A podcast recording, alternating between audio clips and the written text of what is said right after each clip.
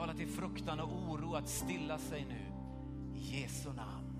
Stormar får lugna sig nu. I Jesu namn. Tack Jesus. Tack Jesus. Halleluja Jesus. Tack Gud.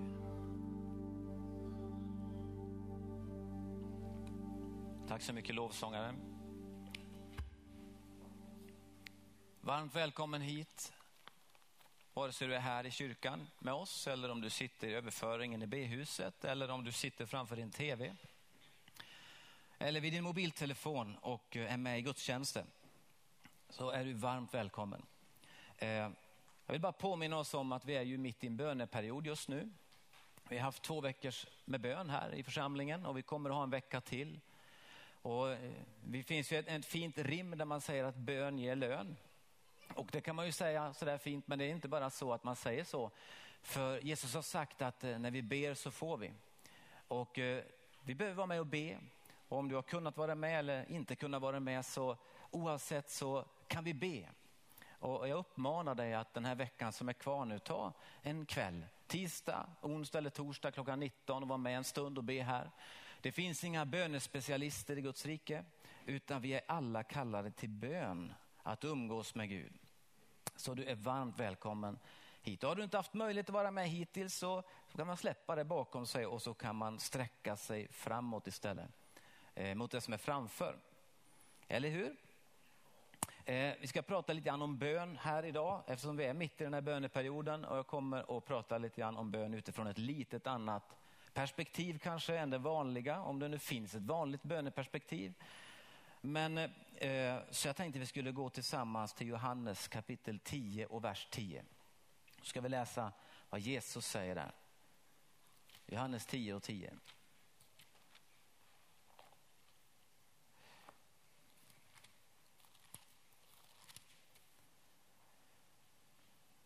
står det så här att tjuven kommer bara för att stjäla, slakta och döda.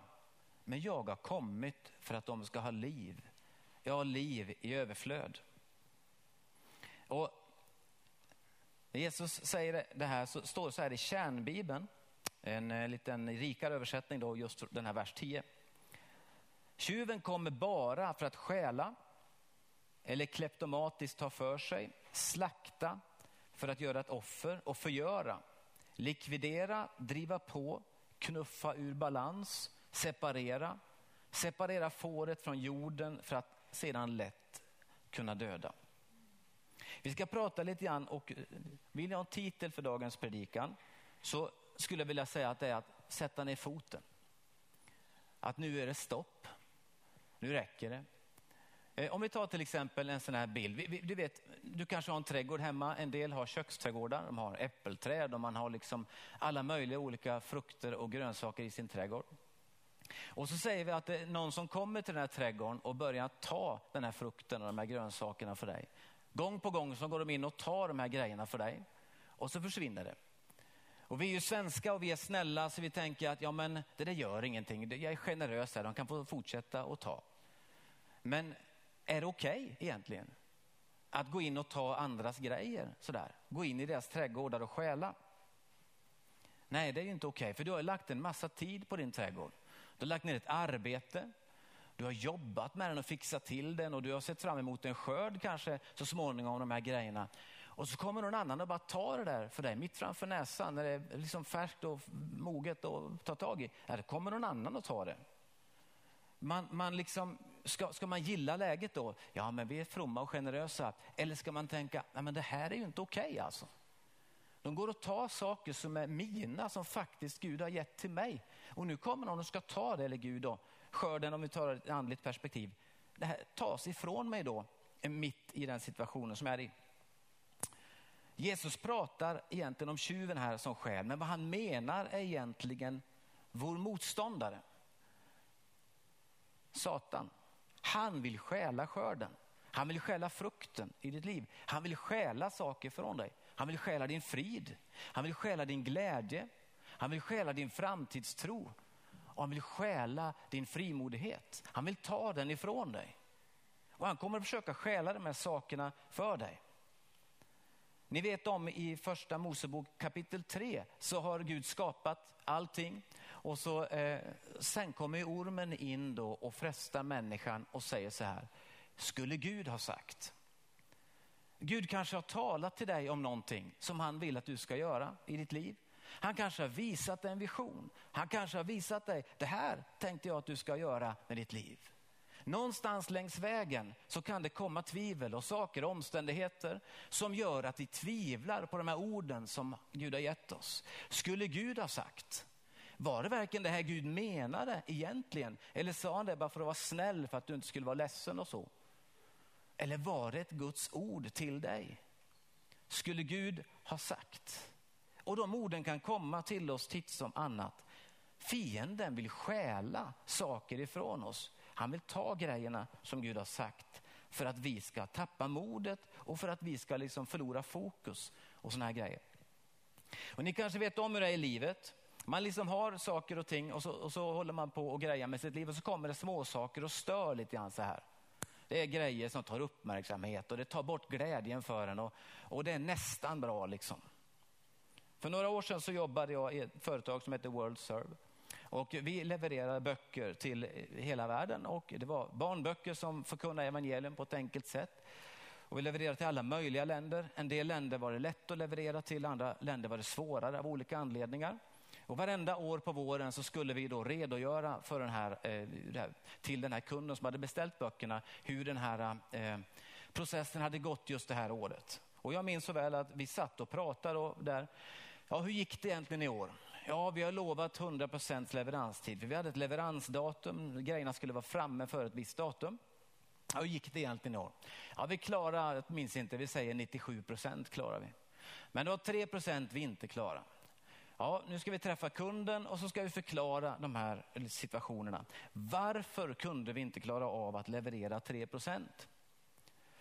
Ja, så satt vi då flera timmar och pratade om vad som gick fel och hur vi ska förklara det och varför det inte blev så. Okej. Okay.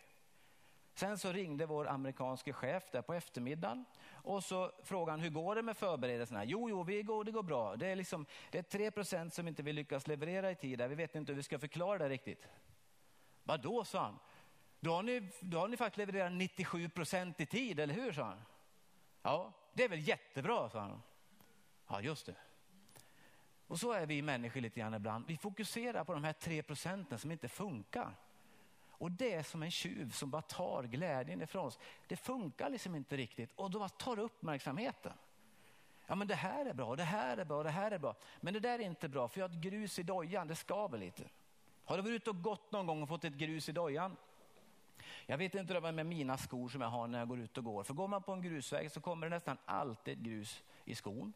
Och sen går man och försöker flytta det där gruskornet lite så att det inte ska vara på fel ställe. Så kan man nog acceptera det. Nej, det är bättre att ta av sig skon och hälla ut gruset. Ja, men det är ju så jobbigt att knyta igen. Nej, det går fort.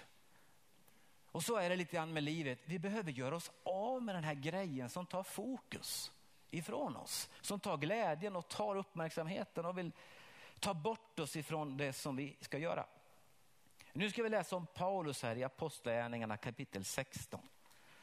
Paulus han fick en kallelse tillsammans med sina medarbetare där då i kapitel 16. De reste runt och förkunnade evangelium. Och sen så står det här att de, de blev kallade att resa till Makedonien. De drömde om den makedoniske mannen.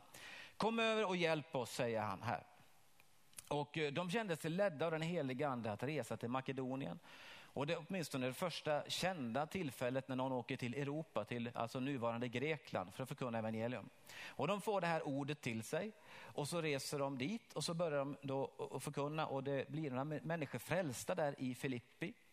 Men sen så står det lite längre fram här i kapitel 16 och vers 16.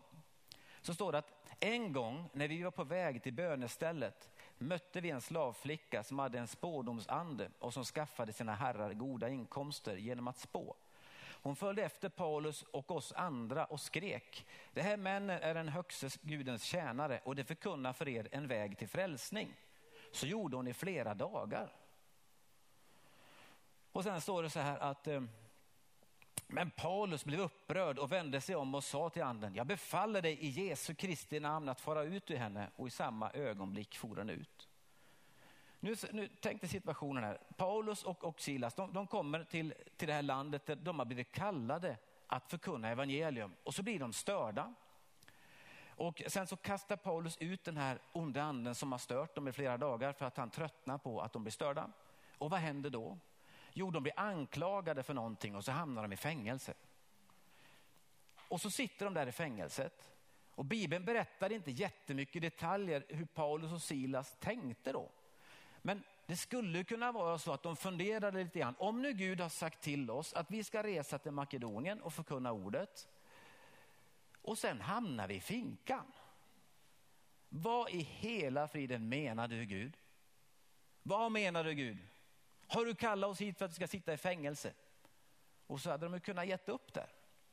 Och så är det lite grann för dig och mig också i våra liv. Gud kanske visar oss någonting och då tänker vi, ja, nu är det röda mattan här. Nu är det bara raka vägen rakt fram och allting bara kommer läggas på plats och sen är det himlen. Men det kanske inte är så enkelt. Det kan vara precis tvärtom. Det kan resa sig motstånd och det kan hända saker som gör att det inte riktigt blev så som jag tänkte. Ni vet att Ordspråksboken säger så här att, att människan tänker ut en väg men Herren är den som styr hennes steg. Vad gör Paulus och Silas när de hamnar i fängelset då? Ja, de sjunger lovsång, eller hur? De prisar Gud och så gör Gud ett mirakel. Gud han löser dem, han löser alla fångarna från deras bojor. Och dessutom blir fångvaktaren helt uppriven för att han tror att de har flytt allihop så han vill ta livet av sig. Men istället får de förkunna evangelium för honom och så blir han frälst. Och ni känner till den berättelsen. Det här är lite sidospår kanske från det jag vill säga idag. Men jag vill påminna oss om att i motståndet, i trycket och i sakerna som händer runt omkring så verkar Gud. Gud verkar i alla fall, fastän tjuven försöker stjäla saker, fastän allting inte blev perfekt, så behöver vi komma tillbaka till det ordet. Gud sa till, åk till Makedonien, eller vad nu Gud har visat oss. Gör det, och så får Herren leda oss.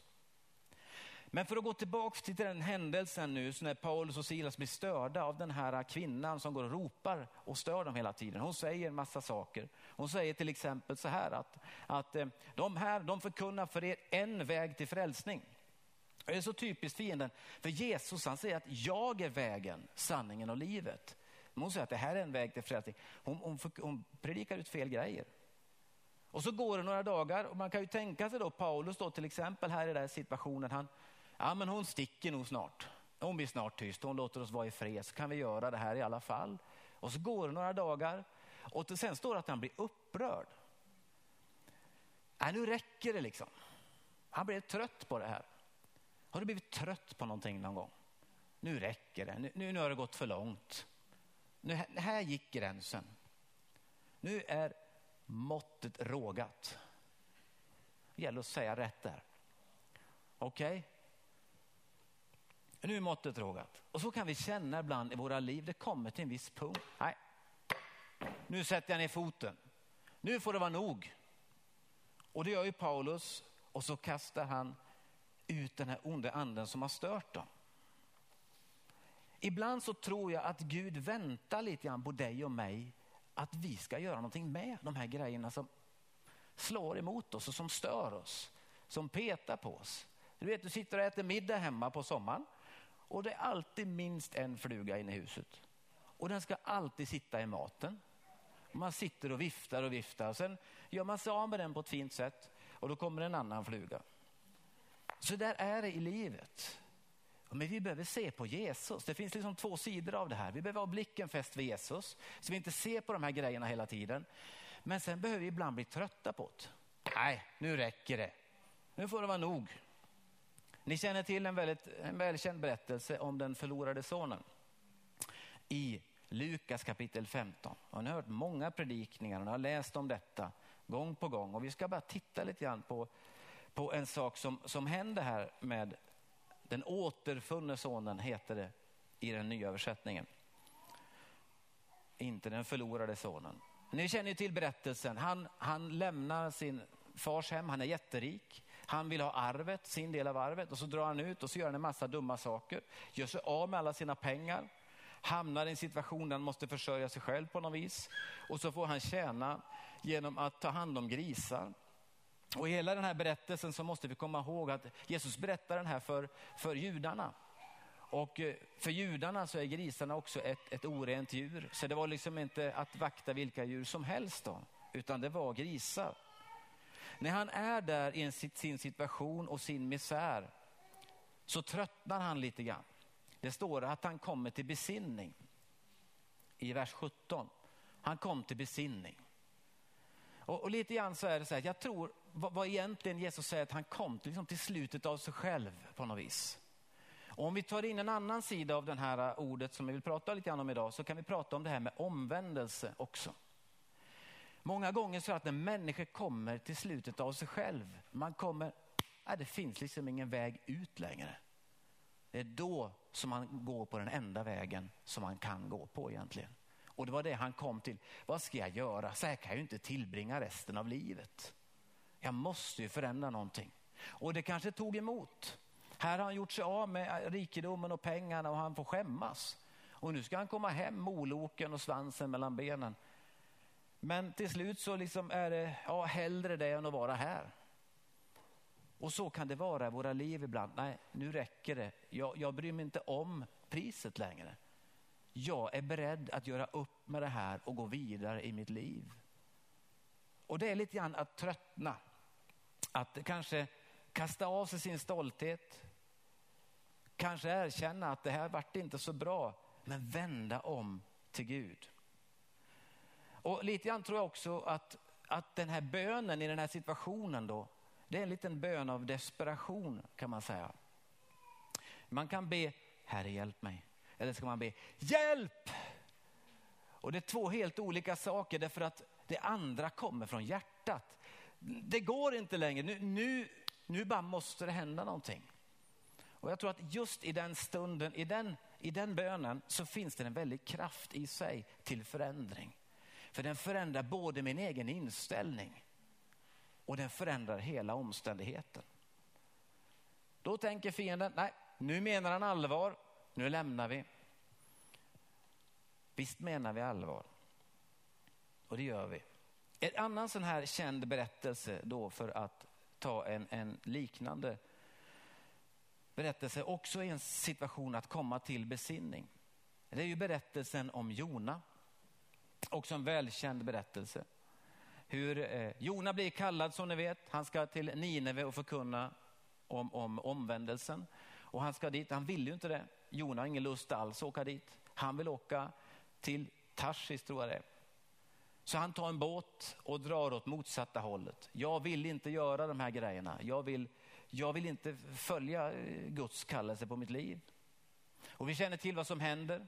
Den här stormen kommer och börjar skaka båten. Och de undrar lite de andra som är på båten, vad är det här för konstig storm? Vem av oss har syndat eller gjort fel? Varför blir det en storm för? Och då tänker vi att Jona, han visste nog innerst inne, ja men jag borde inte göra det här. Han visste det. Så han, eh, liksom, lotten följer på honom och han sa, jo nej men jag har gjort fel. Gud har sagt att jag ska åka dit men jag ville inte det. Är du inte klok, säger de. Kan ju inte göra det, det är livsfarligt, du sätter oss allihop i fara. Och vad gör Jona då? Ja, men släng mig över bord så löser det sig. Han ville hellre ta livet av sig än, än, än, än att göra Guds vilja då, eller hur man nu ska se det. Men vi vet att valfisken den sväljer Jona. Och Jona han hamnar i valfiskens buk. Och där är han i tre dagar och tre nätter. Och så vänder han om till Gud, sakta men säkert. Så börjar han ropa till Herren. Gud, det finns ingen annan väg nu än att jag lyder dig. Det finns ingen annan väg nu än att jag följer dig, det du har visat mig att jag ska göra. Så okej okay, Gud, jag släpper min egen vilja, mina egna motiv och så säger jag ja till det du har sagt till mig. Gud, jag vill följa dig.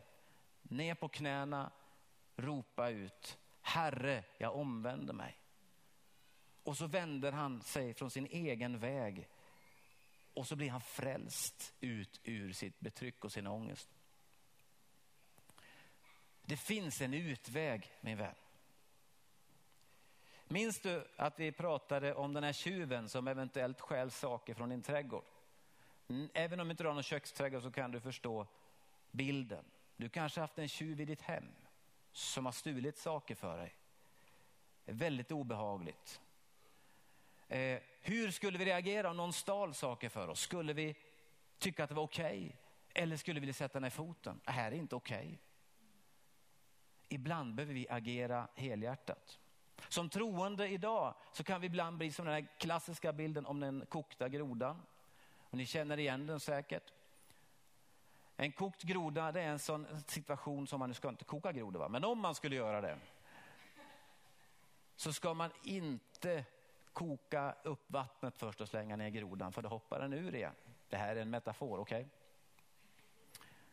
Utan man stoppar i grodan i kallt vatten och så kokar man sakta.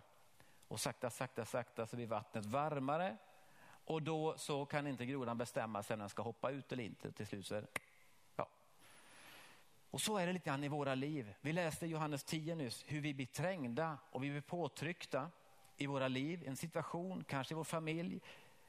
Och i den situationen så kan det bli så att vi i trängseln så börjar vi gilla läget. Ja men det bara är så här. Det bara är så här, ja men så här är det för alla, så här är det bara. Jag får bara gilla det här nu, jag, jag, det går inte. Och så trycker det på och så trycker det på och så trycker det på. Det är lite grann som, som ibland det kan bli när man har små barn. De vill testa en ibland, ni vet. Okej, okay, är det okej okay att jag gör det här nu? Nej, det får du inte. Och så gör de det i alla fall. Vad gör man då? Ja, Okej, okay, de får göra det. Då. Ja, då gör de en, en, en ännu värre sak. Och sen blir det ännu, tills testar man och testar och testar. Hur långt går det att gå egentligen? När får jag en reaktion? Och så kan det vara i våra liv ibland. Fienden trycker på och frestar oss och prövar oss. Var går gränsen?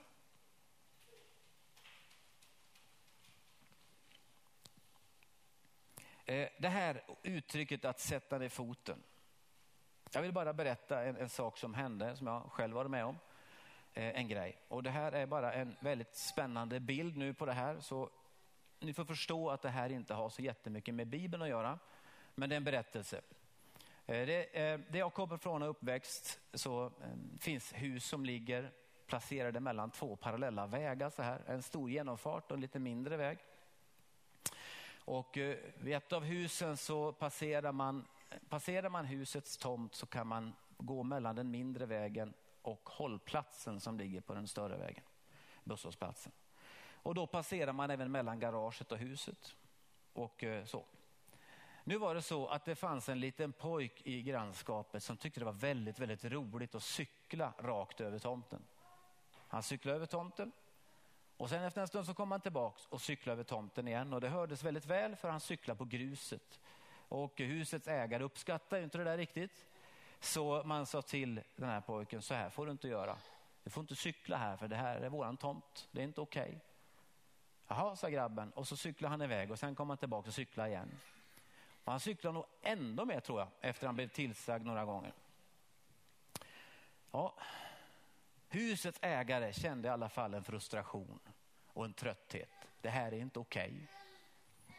Jag har sagt att du får inte cykla här, men han cyklade i alla fall. Så han kom på, tyckte han, en väldigt smart lösning. Nästa gång som den här pojken kom och cykla så stod man innanför ytterdörren och beredd. Med handen på handtaget. Och så hör man hur cykeln kommer. Och när han är mitt för så flyger dörren upp och så ropar han Aah! Och förlåt. Jag skrämdes.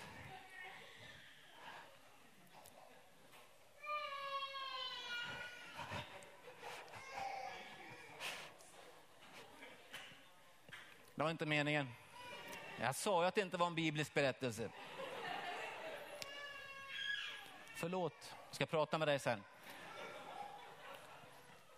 Men det som var fantastisk effekt då i den här berättelsen, det var att den här pojken på cykeln, han kom aldrig mer tillbaks. Inte en gång till cyklade han på den gården. Ibland behöver vi göra så med, med, med fienden. Vi vill säga, nej, nu räcker det. Nu får det vara nog. Nu har du stulit tillräckligt. Dra, pys. I Jesu namn.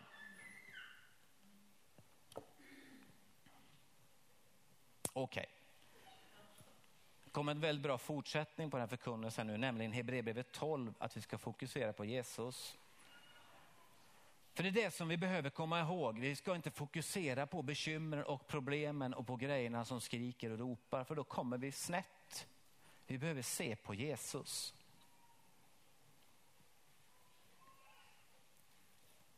När vi alltså har en så stor sky av vittnen omkring oss, låt oss då lägga bort allt som tynger och särskilt synden som snärjer oss så hårt och löpa uthålligt i det lopp som vi har framför oss. Och låt oss ha blicken fäst vid Jesus, trons upphovsman och fullkomnare, som istället för den glädje som låg framför honom utstod korsets lidande utan att bry sig om skammen och som nu sitter på högra sidan om Guds tron. Tänk på honom som måste uthärda sådan fiendskap från syndare, annars tröttnar ni och tappar modet. För det är precis det som man gör. Man tröttnar och tappar modet när man glömmer bort vem det är man följer. Om du är som Paulus och Silas och har hamnat i fängelset, där du känner dig fången och bunden. Ja men Gud sa ju de här grejerna, varför blev det så här istället? Så behöver vi se på Jesus så att vi inte tappar modet. Det var precis som vi sa i början, ibland så räknar vi ut hur saker och ting ska vara och vi tänker ut en väg, hur det ska bli och så blir det inte exakt så. Men det blir bra i alla fall när vi får följa Herren. Gud kan tala till oss ett ord, han kan visa oss en grej. Liksom. Ja, men det här ska du göra. Och sen målar vi upp en bild hur det ska ske. Vi är ju så vi människor. Och så blir det inte exakt så. Och så under vägen så missar vi allt det Gud faktiskt har gjort. Därför vi har liksom fokuserat på andra grejer. Vi behöver se på Jesus. Det finns saker som vill störa dig och få dig ur balans. Gör upp med det. Om det är i ditt liv eller ditt sinne eller i din kropp eller i din familj eller i ditt arbete. Det kan finnas saker som man kanske kan nonchalera. Men ibland så behöver man säga ifrån. Jag har många tillfällen haft anledning att be Jesu namn över en arbetssituation. Det här är inte okej. Okay. I Jesu namn så ber jag om en förändring.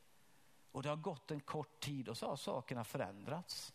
För Gud han är mäktig och han lyssnar när vi ber. Han har gett oss sitt namn. Det är namn som är över alla andra namn. Namnet Jesus. Som varje knä måste böja sig för och varje tunga måste bekänna. Gud Fadern till ära att Jesus är Herre. Så Gud har gett oss lite vapen. Han har gett oss lite möjligheter som vi kan använda. Han sitter kanske inte i himlen och bara väntar på eller att vi ska liksom be till honom att han ska hjälpa oss. Ibland så behöver vi ta tag i sakerna själva. Vi behöver ta det som han har gett till oss och göra någonting med det. Vi behöver göra som Paulus och Silas. Vi behöver prisa honom i fängelset. Vi behöver göra lite grann så här som den här killen gjorde och slängde upp dörren och ropa. Nu får det vara stopp. Nu sätter vi ner foten, det här är inte okej. Okay. Vi ska gå in för avslutning här nu. Eh, vi ska, läsa, eh, vi ska inte läsa, men vi kan citera andra Mosebok kapitel 14. Vi känner till den berättelsen om hur Mose ledde Israels barn ut ur Egypten. Och när han ledde dem ut ur Egypten så var det genom stora starka mirakler. Gud hade en plan med Israels barn. Bara den här grejen. Gud kallade Abraham, du ska bli en fader till många. Och när han kallade honom att vara en fader till många så visste vi inte tidsperspektivet. Men det slutade i alla fall med, det slutade, fortsatte i alla fall med att hela folket blev slavar i Egypten. Men vad är, Gud hade ju lovat att vi skulle göra en massa bra saker. Och det var ganska lång tid också, det var flera hundra år. Men Guds ord det går i fullbordan, även om det tar tid ibland. Nu är i alla fall så, Gud har rätt upp Mose och eh, han ska rädda Israels folk ut ur Egyptens land. Och genom många mirakler så kan folket ändå gå ut ur Egypten, ut i öknen. Och så kommer de fram till Röda havet och där är det tvärstött. Men farao han kommer på att det här kan vi inte acceptera så han skickar efter sin armé. Nu ska vi stoppa dem. Och där står Mose. Och då kan vi tänka oss in i situationen lite grann. Mose han liksom, det var inte så att Mose hade med sig fem välvuxna unga personer som var vältränade och snabba. Utan det var massa folk av alla möjliga slag. Jag vet inte exakt hur många, men vi pratar om flera hundratusen. Det var unga, små barn som inte kunde gå. Det var stora familjer, det var gamla tanter och farbröder. Och de står där vid stranden. Tänker Mose, vad ska vi göra nu? Ska vi bygga en eka? Så kan vi ta några i taget så här. Det skulle ta lite för lång tid. Det måste vara någonting annat vi ska göra. Och Moses, han tänker säkert, vad ska vi göra? Och Herren säger, Bosse, varför ropar du till mig? Sträck ut din stav. Jaha, ska jag, ska jag sträcka ut min stav? Vad har du i din hand? Det kanske finns något i din hand som du behöver sträcka ut. Vad är ditt röda hav? När farao kommer efter dig och du står där vid Röda havet och du behöver ett mirakel. Sträck ut din stav och börja gå för Gud vill öppna den dörren som ser stängd ut. I en press, det är precis som att i den pressade situationen så kan Gud göra mirakler. Därför då är det slut alltså. Om inte det sker ett under nu så kommer vi inte vidare. Men Gud han älskar att göra under. Ibland så väntar han in i det sista. Och vi känner ju till berättelsen. Gud han kommer in och han öppnar havet. Han frälser hela folket. Och Egyptens armé förintas i havet som, som de rider ut i efter. Gud han har en fantastisk väg för dig och mig.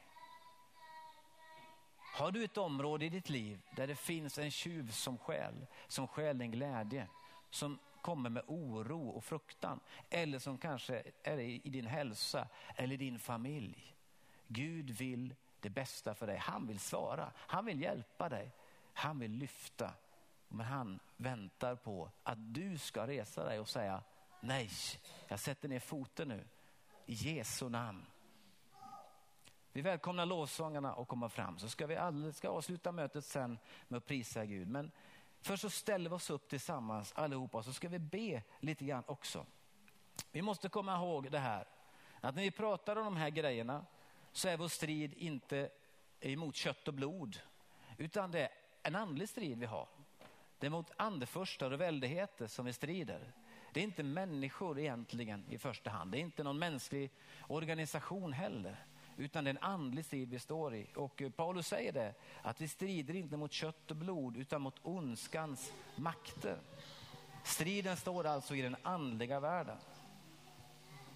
Oavsett vad det är för tryck som kommer emot oss, om det är fruktan eller depression, om det är betryck eller uppgivenhet, om det är otro eller oro eller splittring, om det är sjukdom eller oförsonlighet, eller om det är förvirring, eller om det är ensamhet och besvikelse, om det är frestelser och prövningar, om det är en ökenvandring, eller om det är hinder, eller någonting annat. Om det gäller ditt eget liv, eller om det gäller på ditt arbete kanske, eller din familj, eller din släkt, eller någon annan person som du känner. Så kan vi be tillsammans. Om du har tänkt på någon speciell situation här nu idag under mötet, att det här det vill jag bara lyfta upp i Jesu namn. Och säga nej, hit men inte längre. Jag vill slänga upp dörren och skrämma bort fienden. Jag vill göra en förändring. Jag vill gå på den väg som Gud vill. Jag ska gå på det här området. Om det är något sånt område så bara lyft upp det inför Herren just nu där du står. I Jesu Kristi namn. I Jesu Kristi, bara lyft upp det i Jesu namn och sträck dig mot honom. Och så bara tar du det här området som har stört dig och som tar din uppmärksamhet. Och i Jesu namn så bara proklamerar vi namnet Jesus för den här situationen, för den här människan, för den här omständigheten och för det som kommer emot. I namnet Jesus så säger vi till dig du tjuv. I namnet Jesus som skäl och som slaktar och förgör. Vi talar till dig i namnet Jesus att lämna varje omständighet, varje situation, allting som vill stjäla glädje, frid i namnet Jesus. Vi bara står emot dig. Vi står emot förvirring i Jesu Kristi namn. Vi står emot fruktan i namnet Jesus. Vi står emot uppgivenhet och otro i Jesu Kristi namn. Vi står emot allt det som behöver resas upp emot kunskapen om Gud. Och vi binder det i Jesu Kristi namn. Uppror, vi binder i namnet Jesus. Otro, vi binder i namnet Jesus. Vi binder sjukdom just nu i namnet Jesus och hjärtor i namnet Jesus. Satan, vi står emot du lögnare. Vi binder all lögn i namnet Jesus. Vi binder lögner. Vi binder lögner i Jesu Kristi namn. I Jesu Kristi namn. Och vi binder det i namnet Jesus. Vi talar frid i Jesu namn. Vi talar seger i Jesu namn. Vi talar genombrott i namnet Jesus. I namnet Jesus. I namnet Jesus. I namnet Jesus. Tack för ditt genombrott Herre. Tack för din seger i Jesu Kristi namn. I Jesu Kristi namn. I Jesu Kristi namn. Och det står skrivet att om tjuven ertappas när han stjäl så ska han få betala, betala sjufalt igen och ge allt vad han äger i sitt hus. Så i namnet Jesus, i namnet Jesus står vi emot all stöld. Vi står emot en stöld av skörd i Jesu Kristi namn. Och vi bara förlöser skörd i namnet Jesus. Vi förlöser skörd i namnet Jesus. Vi förlöser kallelser i Jesu Kristi namn. Det Gud har sagt, de ord som Gud har talat i namnet Jesus, de ska gå i fullbordan. Satan kan inte stå emot dem i namnet Jesus. Vi bara talar frihet, frihet att följa Jesus, frihet att följa Jesus, frihet att följa Jesus. I namnet Jesus, i namnet Jesus, i namnet Jesus. Och bara blås liv i de döda benen. Blås liv i de döda benen i namnet Jesus. Blås liv i de döda benen i namnet Jesus. Allt som har varit dött ska få liv. Allt som har varit dött ska få liv i Jesu Kristi namn. Liv ifrån himlen, liv ifrån himlen, liv i familjer, liv i Jesu namn. I namnet Jesus, i namnet Jesus, i Jesu Kristi namn. Guds liv, Guds liv i Jesu namn. I Jesu namn, i Jesu namn. I Jesu Kristi namn. Kiara balanda sekere berendia. Halleluja Jesus. Halleluja Jesus. Halleluja Jesus. Halleluja Jesus. Och vi bara ber för de här familjemedlemmarna som vi har bett för så många gånger. Och för släktingar och för bönebarn. I Jesus, och vi bara lyfter upp dem en gång till. Och vi bara förlöser dem i namnet Jesus. Vi förlöser dem att följa Herren. Vi bara ber att täckelset tas bort Herre. Att de får se dig Herre. Att de får se dig i Jesu Kristi namn. I Jesu namn. Vi ber att den här hösten ska vara en höst av väckelse i Jesu namn. En höst av väckelse i Jesu namn. Vi får se människor komma till Gud. Vi får se människor komma till Gud. I Jesu Kristi namn. I Jesu Kristi namn. I Jesu Kristi namn. I Jesu Kristi namn. Kiara balanda sekere berendia sakere berendia. Oh. Halleluja, tack Jesus. Tack Jesus, tack Jesus, tack Jesus. Halleluja Jesus.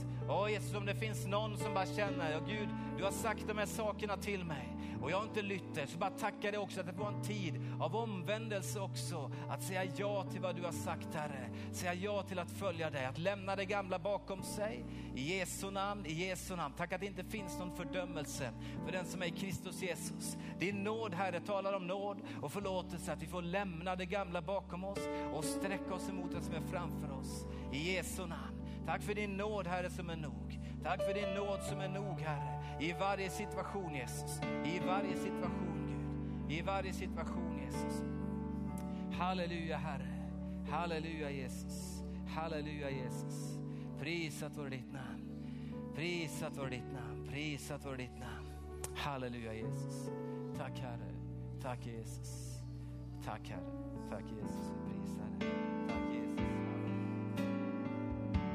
Tack Jesus. O majestät